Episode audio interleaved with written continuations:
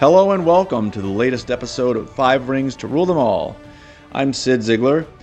When I wrote my book a few years ago, Fair Play, it's about how LGBTQ athletes are claiming their rightful place in sports. I did a chapter on trans athletes, and in that chapter, there was only a passing reference about Mianne Bagger. That was a mistake. Even I, after working at Outsports for 15 years, underestimated the impact that Mianne Bagger had on sports. Mianne was a, a golfer, a, a trans woman who earned uh, the uh, ability to play professional golf. This was back in the early 2000s, uh, before m- most any other trans athlete. We knew about Renee Richards, but the likes of Chris Mosier and Fallon Fox had not come along. And I started talking with Mianne a couple of years ago and found that her perspectives about trans athletes and trans inclusion was different from a lot of the trans athletes that I had talked to. That she uh, didn't really have the answers. Uh, she had a, a lot of insight and a lot of perspective, but like me, she was really struggling to figure out what the quote unquote correct trans inclusion policy was. And we've talked for hours and hours and hours since. If you follow Mianne Bagger on Twitter or, or seen her speak, chances are you've agreed with some of what she said, and chances are equally good that you've disagreed with a lot of what she's said. And that's why I wanted to have her on the podcast to talk about her perspective as a trailblazing trans athlete in women's sports, uh, but somebody who hasn't been in sports in a few years and somebody who really has a, a lot of nuance to her perspectives on these issues. Um, I, I, really appreciate every time I get uh, the chance to talk to Amanda. She raises so many questions uh, in in my head as I continue to try to understand the the the the quote unquote perfect uh, trans inclusion policies and ways to support trans athletes. Anyhow, I hope you uh, enjoy my enlightening and interesting informational conversation with trailblazing trans athlete, uh, former professional golfer, Mianne Bagger.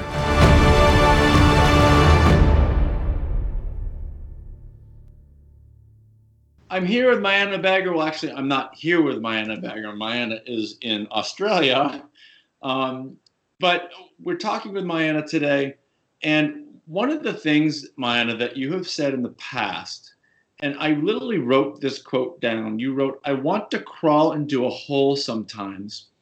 And what you meant was that you felt that some trans activists and some women in sports make you you find yourself unable to agree with both sides and that you find yourself kind of in the middle of all this conversation.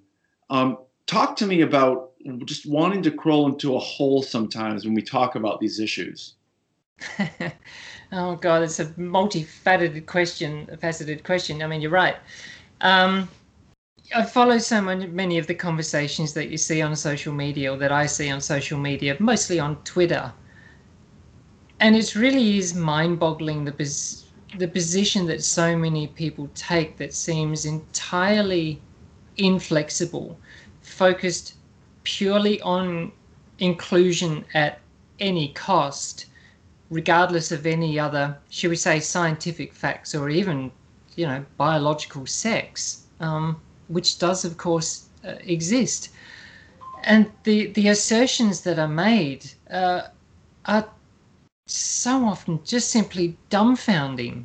And as a transsexual woman myself, I am so embarrassed uh, and belittled that I get somehow associated with that mantra that's going on that yes, I do want to disappear because there's just there is no discussing with so many of these people. They're not open to um, they don't appear to be open to a rational conversation with every scenario and every possibility in mind uh, to to weigh up a, a reasonable conclusion. Um, so yes, I've I do often just feel like disappearing these days. Yeah, these days, just I don't know. Yeah, even even changing my name, moving somewhere, disappearing. That's it. I've kind of done my bit, and I'm I'm going to get on with my life because I can't I can't deal with this. Well, it's interesting. You know, before I started recording, I, I asked you where you were, and you said Australia, and um, you seemed reticent to tell me exactly where you were, and I actually noticed that. Um, yeah, that's interesting. Actually, it's. Uh, I guess I am, in some part, quite a private person, and especially when we're getting to this interconnectivity in the world today, and social media and public access. Um, I, I think it's reasonable to be um, a little bit protective of maybe every detail of what we're doing and where we are. That that should just be left to our friends and our close network of people and family. You transitioned decades ago and uh, paved a way to, along with other people, working with other people, paved a way for yourself to participate in elite level women's golf.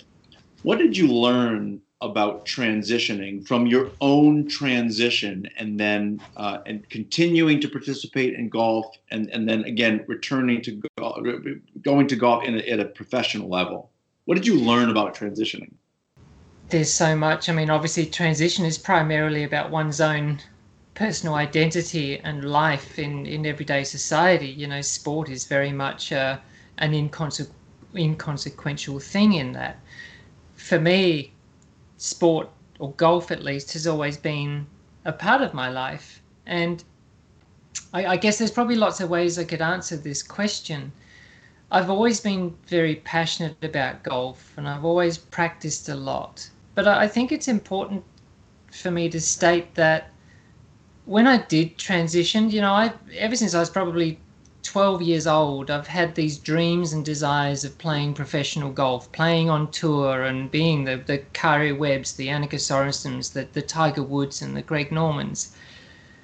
Um, but when I transitioned, I thought, okay, well, that's that's it for professional golf, for touring golf. That's not going to be possible anymore. And that was fine. It was a, a small sacrifice to make for the sake of having – some comfort in my own personal identity and you know being able to, to function in, in daily life so obviously the the whole transition process is obviously a, a huge deal to go through with everything that's involved in dealing with family and friends and personal changes and identity changes and documents and navigating relationships and friendships and God knows everything else. So there are so many aspects to consider. So I'm not, you know, I guess I'm not quite sure when you say what did I learn and experience through transition? Well, life. You know, what does anyone learn in life growing up? Every one of us has this unique experience. Obviously, you know, transitioning in this context is a is somewhat of a a unique experience. That that's for sure, and it's not one that many people can relate to.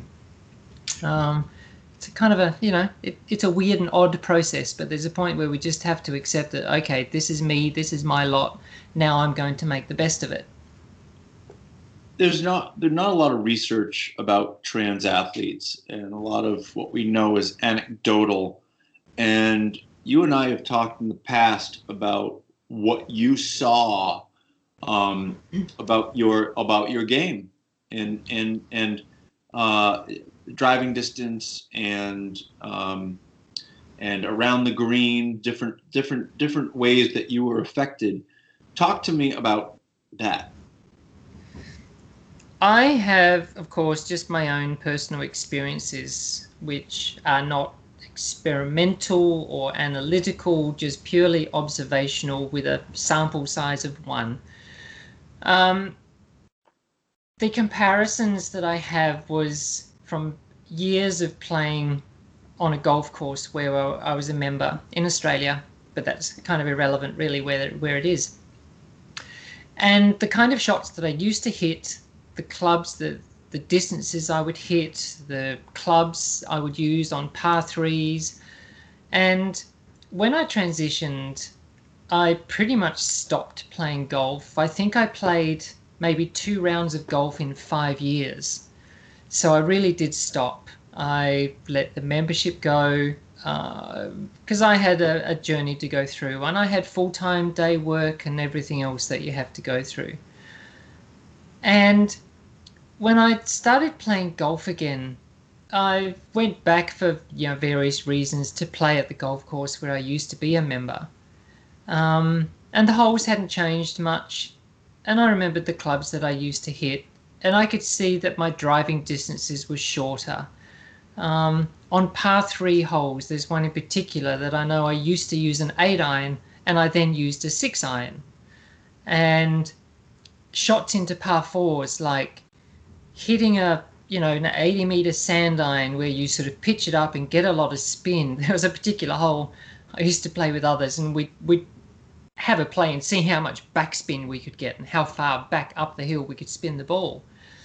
And uh, I tried that shot again, and there was not a hint of backspin. There was nothing happening. So there was a bunch of, of power lost in the game, which was quite clear.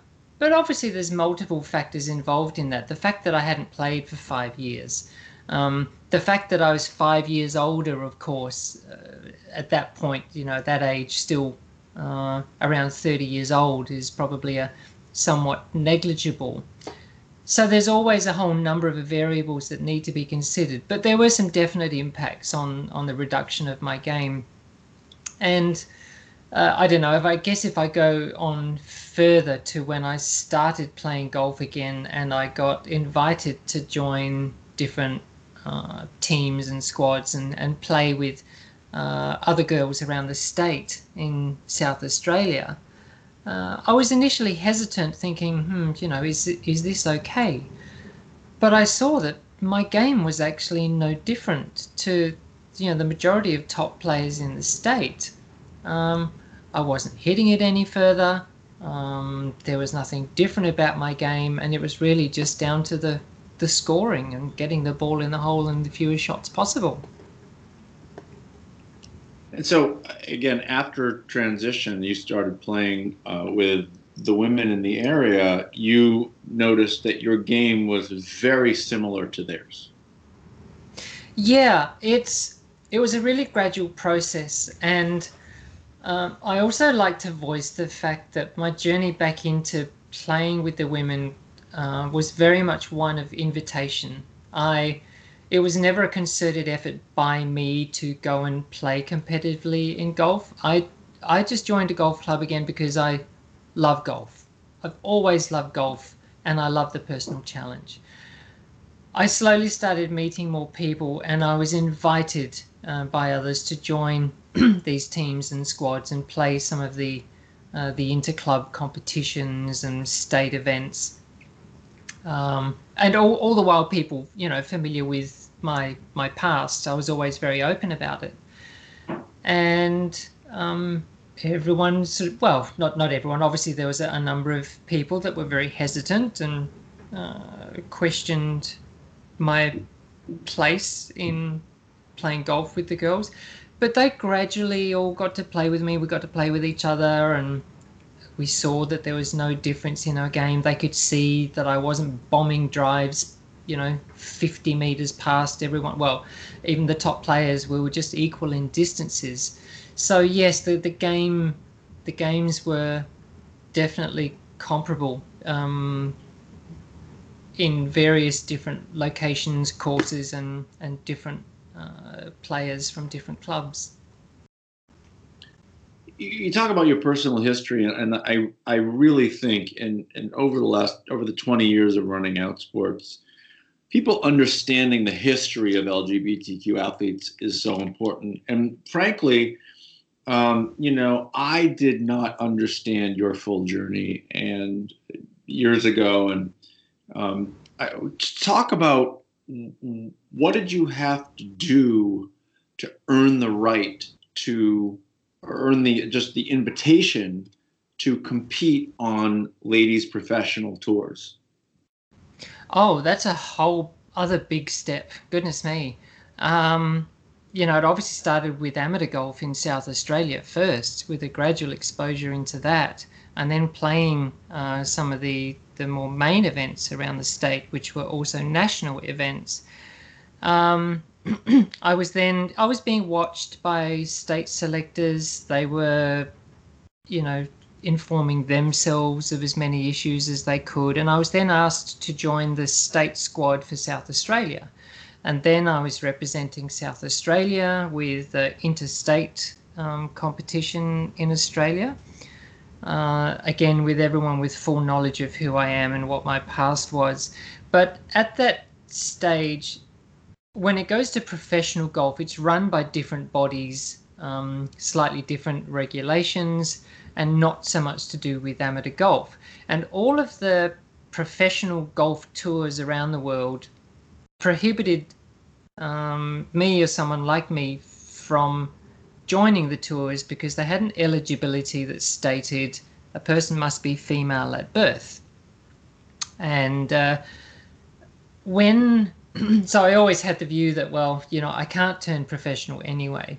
But after a few years of playing the national level golf that I was in Australia and really having to battle hard to to make my way and to get any decent results, um, I I got to the end of that. I, I guess if you can call it an amateur career, and after the years of playing and being accepted and, you know, working as hard as anyone else to get up the ranks, I, I and starting to do a bit more reading on what little, you know, the science and research I could find on the impacts of transition and the loss of testosterone, reduction in muscle mass and and strength and other aspects of performance. Uh, and with my acceptance in Australia, I've started to wonder if the professional golf tours might actually consider reviewing their rules. I'd seen that the initial ruling came in, I think, with the USGA in the US, uh, the United States Golf Association. And I think it came from a transitioned woman in 19, oh, was it 87, 83 or 87, Charlotte Wood, I think, if I get the name right. that played in a, a, a USGA event, the US Amateur. And at the time, there were no regulations preventing a transitioned woman from competing. But I think um, she might have been sort of middle aged or in her 50s. And, you know, generally due to a lot of prejudice, I, there just seemed to be a decision that, oh, hang on, we're, we're not going to have this happen in golf. And they just brought in a ruling to say, must be female, female at birth. That's it and no more said about it. Obviously, there was no support or, should we say, justification with research or science. It wasn't really seen to be necessary. So, my view was that the original ruling was not based on, say, any supporting science other than the fact that, okay, males and females are different. Okay, fair enough. But with the acceptance in Australia of my amateur golf, I thought, hmm, okay, I wonder if it might be reasonable. And I started writing to the three of the main golf tours around the world. So that was the European tour, the US, the LPGA tour, and the tour in Australia. And I was writing to all the CEOs, and I'd present kind of what science uh, and, and data that I could provide, as well as my own experience and I corresponded with them. They each, you know, said they would have a look at it. They started convening different panels of, in quotes, experts, and you know, everyone's getting lumped into a territory that is completely foreign to them. It's an issue. This issue of transition and altering the body in this context is something that everyday people you know, simply don't even spare a thought to, you know, not like people today. I mean, it's on everyone's screens these days, but, you know, 20, 30 years ago, it simply wasn't. So experts were kind of whoever people thought some sort of doctor or someone that might have some knowledge of the, the human body and biology, etc. Um, so they were all made best efforts and having a look at the details.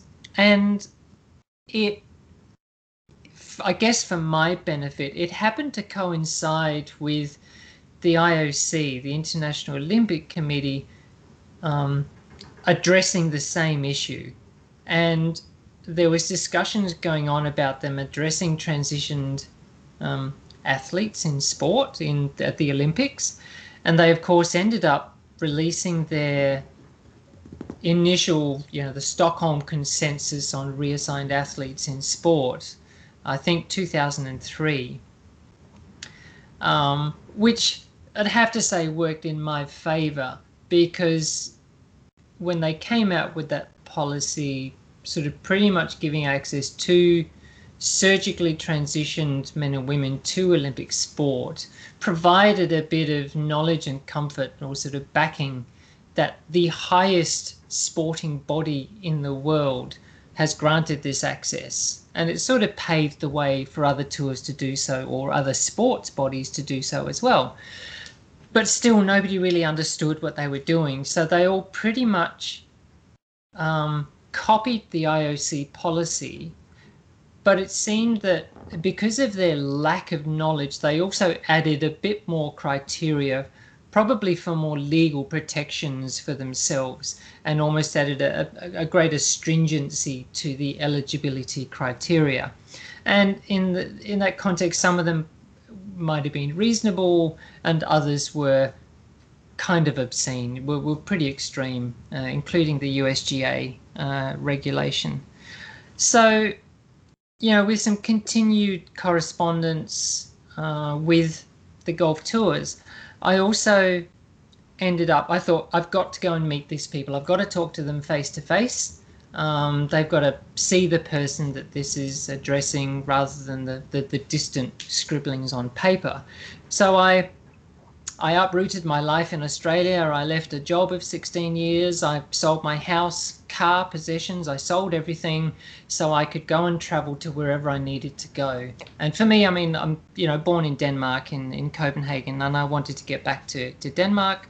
So I got back to Europe, and then I started showing up to uh, a few different European tour events, and then meeting some more of the players, and but meeting the uh, the officials uh, to sit and you know discuss with them so they could see who I am. So we can have more of a face-to-face conversation and dynamic conversation as well. Um, so uh, you know I like to think all of these aspects um, were very much obviously part of the the role of the tours eventually changing rules. So it started with a, sort of a satellite tour or a feeder tour in Sweden I wrote to them and said, hey guys, what do you reckon? And they looked at it for a couple of weeks and wrote back to me and said, yeah, we reckon it's kind of cool, so you're welcome to come and play. So the first tour I played was in Sweden, um, and then from there I met the, the people in Europe and um, can't quite remember the the process. I think it was the Europe, the ladies European tour changed their rules, then the ALPG in Australia changed their rules. Then I think there was a change in Canada. South Africa also changed their rules. Then there was a change on the LGU in the UK.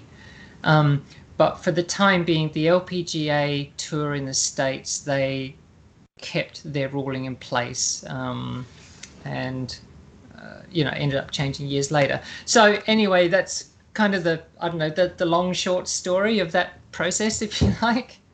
It, it, it's interesting, and again, I think people. It's important for people to understand that uh, where how we got to where we are today, and you're a big part of that. And one of the things that I, again, as I've mentioned, you and I have talked several times.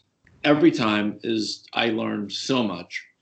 And one of the interesting things that you said to me before um, here you are someone who has uh, applied to participate in professional sport, women's sports. You have earned that right. And you told me that before that elite and professional sports, they're not human rights, they're a luxury, and no one has a right to participate in them. It's a luxury. Talk to me about that perspective. I agree. Um, especially, you know, elite and pro and making a living, earning money from sport. Yes, that that is a luxury. That's absolutely not a human right. And I don't think you can really call sport a human right either. But that's not to say that, you know, people shouldn't have access to sport. I mean, everyone should have access to sport. Everyone should have access to the the multitude of benefits that sport can bring you know in the sense of social interaction to fitness to energy to achieving goals to competition community. So, so many aspects and i think it is so important but i don't think that should be, get confused with a, a, a human right. Um, and then going to the olympic levels and the the professional career um, with, with payment. No, that's that's part of our our modern modern luxury. Uh, you know that was never always the case. It just happens our world seems to love sport so much, and uh, it's just become the big commercial sh- machine um, that it is today. Um, I don't want to get. I don't want people to get it wrong that I still feel I've earned my right to compete as a on in professional women's sport, I always had and still have the mindset that okay, I was given access based on the information that was had at the time, but by no means should that be set in stone. And I've always said we need to be open to continued research that comes along, which is now slowly happening. Um, to consider the fact that, well, maybe it's not okay, maybe it is okay, but more research is to be needed. There are clear differences between biological males and females, and that can't be denied. And it doesn't matter how people might want to muddy those w- waters with terminology and concepts. It's like, look, the, the science very clearly states there is a clear difference. The big issue is obviously what is the impact of transition, the loss of testosterone, how long does that happen, to what degree um, is the effect or the impact on a, on a physical body, um, and does that confer to reasonable reduction in performance and strength to give access to to women's sport? And you know honestly the more and more science is coming out the more it's saying, well, actually, no, um, not really sure it is. And using the argument that, look, there is such a broad overlap between men and women that it's not to say that all men are better at sport than all women. Nobody's ever tried to. Of course, uh, yes, no to question. Im- imply that, yeah. Um, but there are again are so many different aspects to uh, to consider that that they can't be covered or engaged in in simple conversation. You can't have a simple, quick conversation about this. And, and so you and I disagree slightly on this. I, I personally want I want to find a path for every trans girl and every trans woman to participate in women's sports. And I would I would go a step further and I would probably say that at this point I believe it's it's there's a right there. However, I do believe that there uh, there need to be steps taken. And one of the things that I struggle with Mianne, like this this is this is my biggest struggle on this topic is what what do those steps look like? What should policies look like? How should they differ from sport to sport and age to age?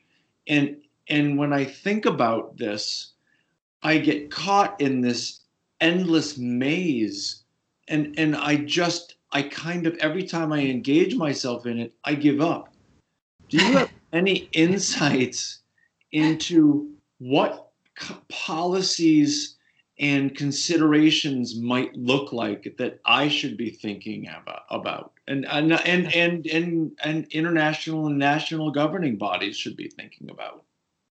I have much the same as you. I have for years with other friends and colleagues around the world to come down to that question of what would be an ideal policy that would cover all bases and give reasonable access to transition people in sport.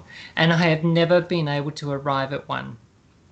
And I've never heard anyone else really come up with it other than simply limiting sport to biological sex, which may in the end end up being that's the only really workable scenario. Let's see if there is scope for something with broader inclusion of diversity in the human race and uh, with uh, with diversity of, uh, of, of, gender and transition as, as well. Um, and again, when you consider all the, the variables, it is so difficult to come up with it because you could, you might find in some sports, look, it's really not an issue, go your hardest. And then in other sports, I guess if you pick things like contact sports or where you know size and mass uh, is really a, a, determining factor well maybe it's not reasonable in those.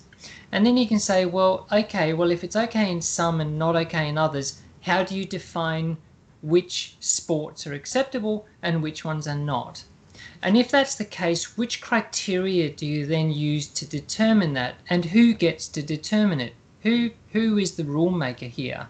And on what grounds, on what science. And then there are other variables to come in. Um, you you get a, a, woman who's six and a half foot tall and weighs this uh, compared to a man that's five and a half foot tall and doesn't weigh very much. Of course, that starts complicating things. And I, and I think we'll leave intersex variations out of this as, as well because I think that is a different scenario and just confuses the issue. Um, and you can start having a look at so many other different biological markers and variations and time frames and you start the more you look at it the more variables you get the more complex it becomes to the point where sorry is this getting too complex? I mean is this really how sport moves forward with so many hoops and jumps and everything that you have to go through and different measures to be eligible for sport, have we simply lost sight of it and go, look, okay, let's just make the hard decision, the easy decision, and it's down to biological sex. The sex people were observed at birth, and that's it. So part of the problem is with anything in sport like this, and you can have a look from the, the recent CAS decision, which centered around Caster Semenya, of course, with intersex athletes in sport. Sorry, while I just said intersex shouldn't be included in this. But the, the point I'm making is even CAS, uh, I think the IAAF stated that their policy is discriminatory. I can't remember the specific wording, but they did state the policy is discriminatory, but this it is it is to some a reasonable degree. I think it brings to the light that any policy or any position taken in sport in some fashion is going to be or be seen to be discriminatory and someone is going to be excluded for one reason or another but i think there is just going to have to be a policy with reasonable exclusion based on reasonable grounds, and that's just the end of it. The problem is everyone wants sport to be totally inclusive, and I also think that's impossible and unreasonable. Yeah, I think their point was that sports, uh, as they are structured today, are inherently discriminatory because you have men's sports and you have women's sports, and of course you have some sports like equestrian that are are um, non-gendered, but you you have sports uh, di- most sports divided by gender in large part to protect participation by by women. And and that was their argument that that that it was sports as structured today most sports have men's category and women's category, you are preventing the men from participating in the women's category, and you're yeah. protecting the women from participating in the men's category. And and in the United States, we have a separate is not equal um, uh, a kind of uh, belief that if two things are separate, they cannot inherently be equal, and you can see that in the treatment of the of, of two genders of sports. But everyone kind of looks the other way with that. So that was their argument. I, I don't know. It doesn't really sort of hold much water either. I mean, by the same token, uh, does children's sport keep 18 year olds out from competing with other 12 year olds? You know, for obvious reasons. Um, and yeah, you know, we all know there's clear biological differences, and like you know, so many people you say, oh, we should have just one category, all sport, and everyone compete together. But we know that's not going to be um, feasible or reasonable because there will be no women will be represented in the higher levels of sport because men will outperform in pretty much everything. And that's shown through all of the world records in and all of the times in in running and swimming and so many different events that you know teenage boys i think 16 year olds um, there's what's the number? I can't remember the number. If it's some thousand or 1500 teenage boys will run faster than the women's world record for a 100 meter sprint.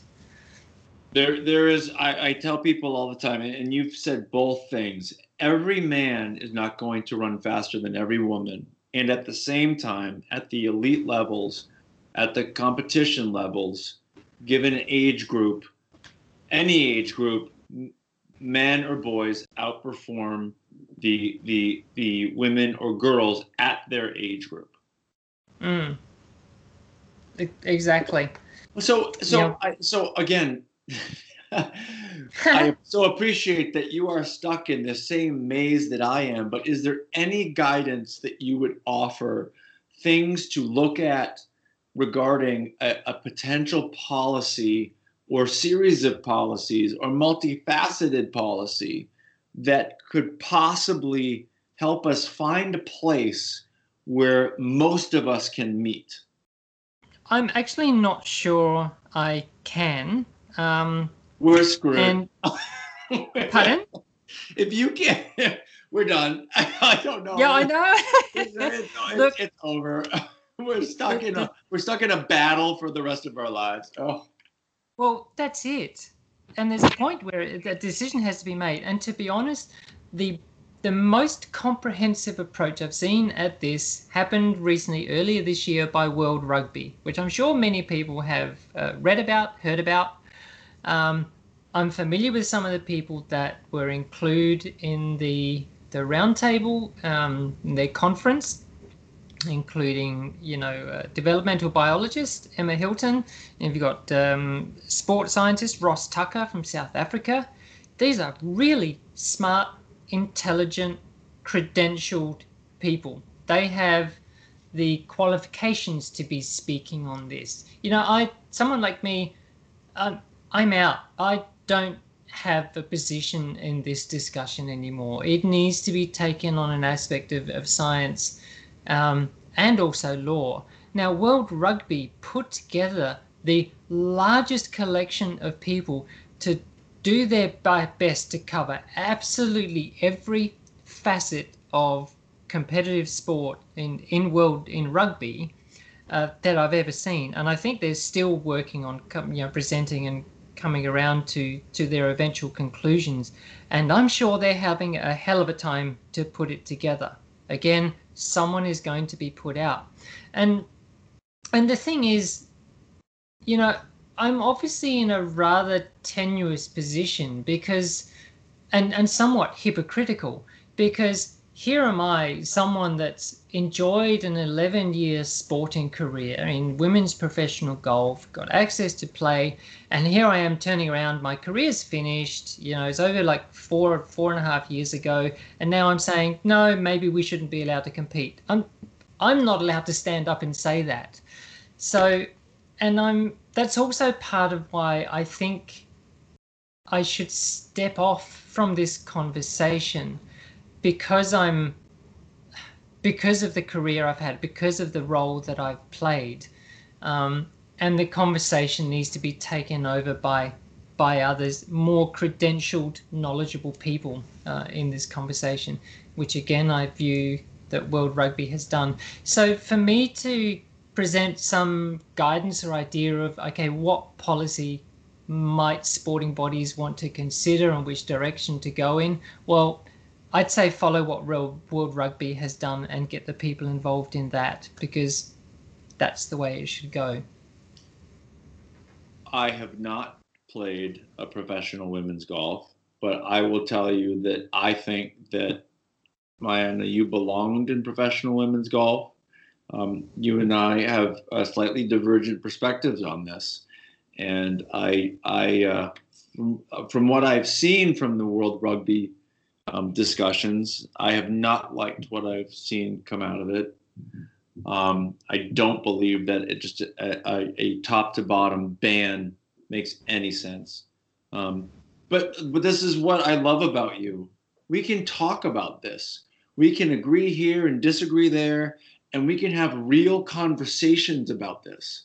And that's why I wanted to have you on, and because I just I feel like there's a real conversation with you that that you come from a particular perspective and come from a particular history and experience and i learn from you every time.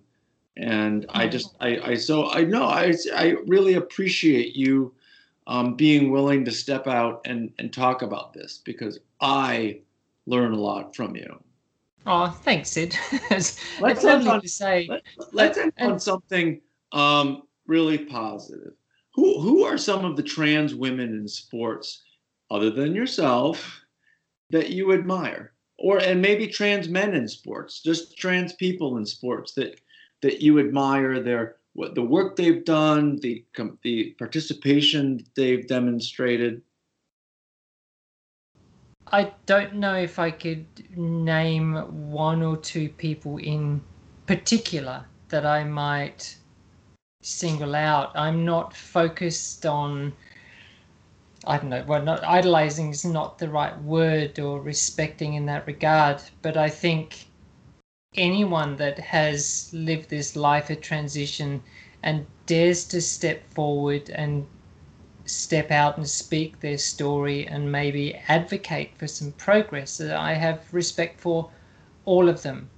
Um, as long as there is reasonable uh, and respectful dialogue in the process.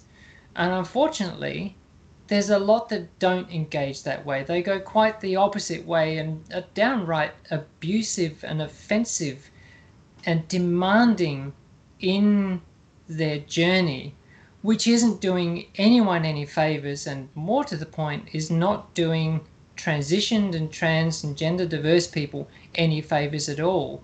If you you know, if we want to be included in society. Anyone of difference wants to be included. I'm pretty sure the worst way to go about it is aggressively and demanding. How about going through a process of open dialogue, uh, education, informing, uh, and two way discussion? Like, let take everyone on the journey on this growth. You can't all of a sudden just lumber on someone's doorstep and go, blah blah blah this is me and i demand this and i want to do that. You damn well let me in. It's like hang on who, who the hell are you? What? Huh? No you're not going to win any friends that way. You always engage people and I, I, I like to think that's part of what made my journey possible as well. Uh, i was always open to, to discussion. I was i invited people to come and talk to me like if you have issue please come and talk to me come and tell me it's not that I want to show you that I'm right, but I'd love to hear your concerns. What do I not consider? What do I need to hear from you? And, you know, I was kind of sad to learn when I first played my interstate series in amateur golf that I found out afterwards that all of the other girls, they were asked to not voice any objection, not to speak up and not make a noise. I was there and that was it. And there's a point where that kind of thing might be reasonable. But as this was a kind of a first case scenario, um, I, I prefer people being informed. It was part of my personal journey and life, even with all of my friends. I always made a point of finding, grabbing my friends and talking to them individually. Let them ask any questions they had. Like, let's clear up um, any misconceptions or misunderstanding. You know, people always fear what they don't understand. Um, so, help people understand, help inform people. You're going to get make progress in a much easier fashion. Sorry if I got a little bit, you know, detract, distracted or distracted from the, the main point there. Um, uh, yeah, no, no, no. this is this is this is that that has been my uh, my tactic for 20 years.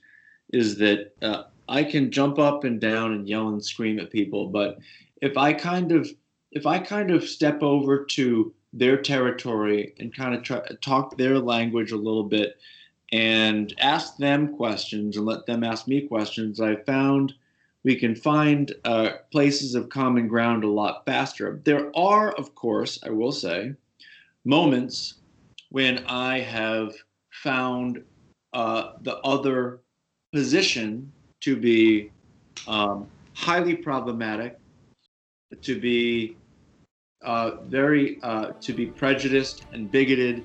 And there are moments in my career when I have stomped my feet and said, "No, no, you've gone too far. But for the most part, I have tried to meet people uh, in in their own home and talk with them, and I've found that that dialogue, most of the time, not always, helps smooth things over and helps build understanding. And I think that's what you're saying. Yeah, yeah, pretty much. Well, again, Mianne, thank you so much for for for joining me, and um, I won't give everyone the coordinates of where you're at. So,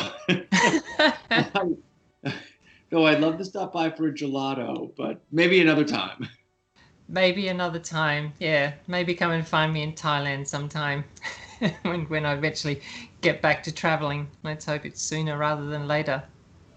What I love about talking with Mianne is we can agree here, disagree there uh, be on polar opposites somewhere else and still have a, a, a thoughtful conversation. So I, I, really appreciate Mianne for putting herself out there and joining me for the conversation.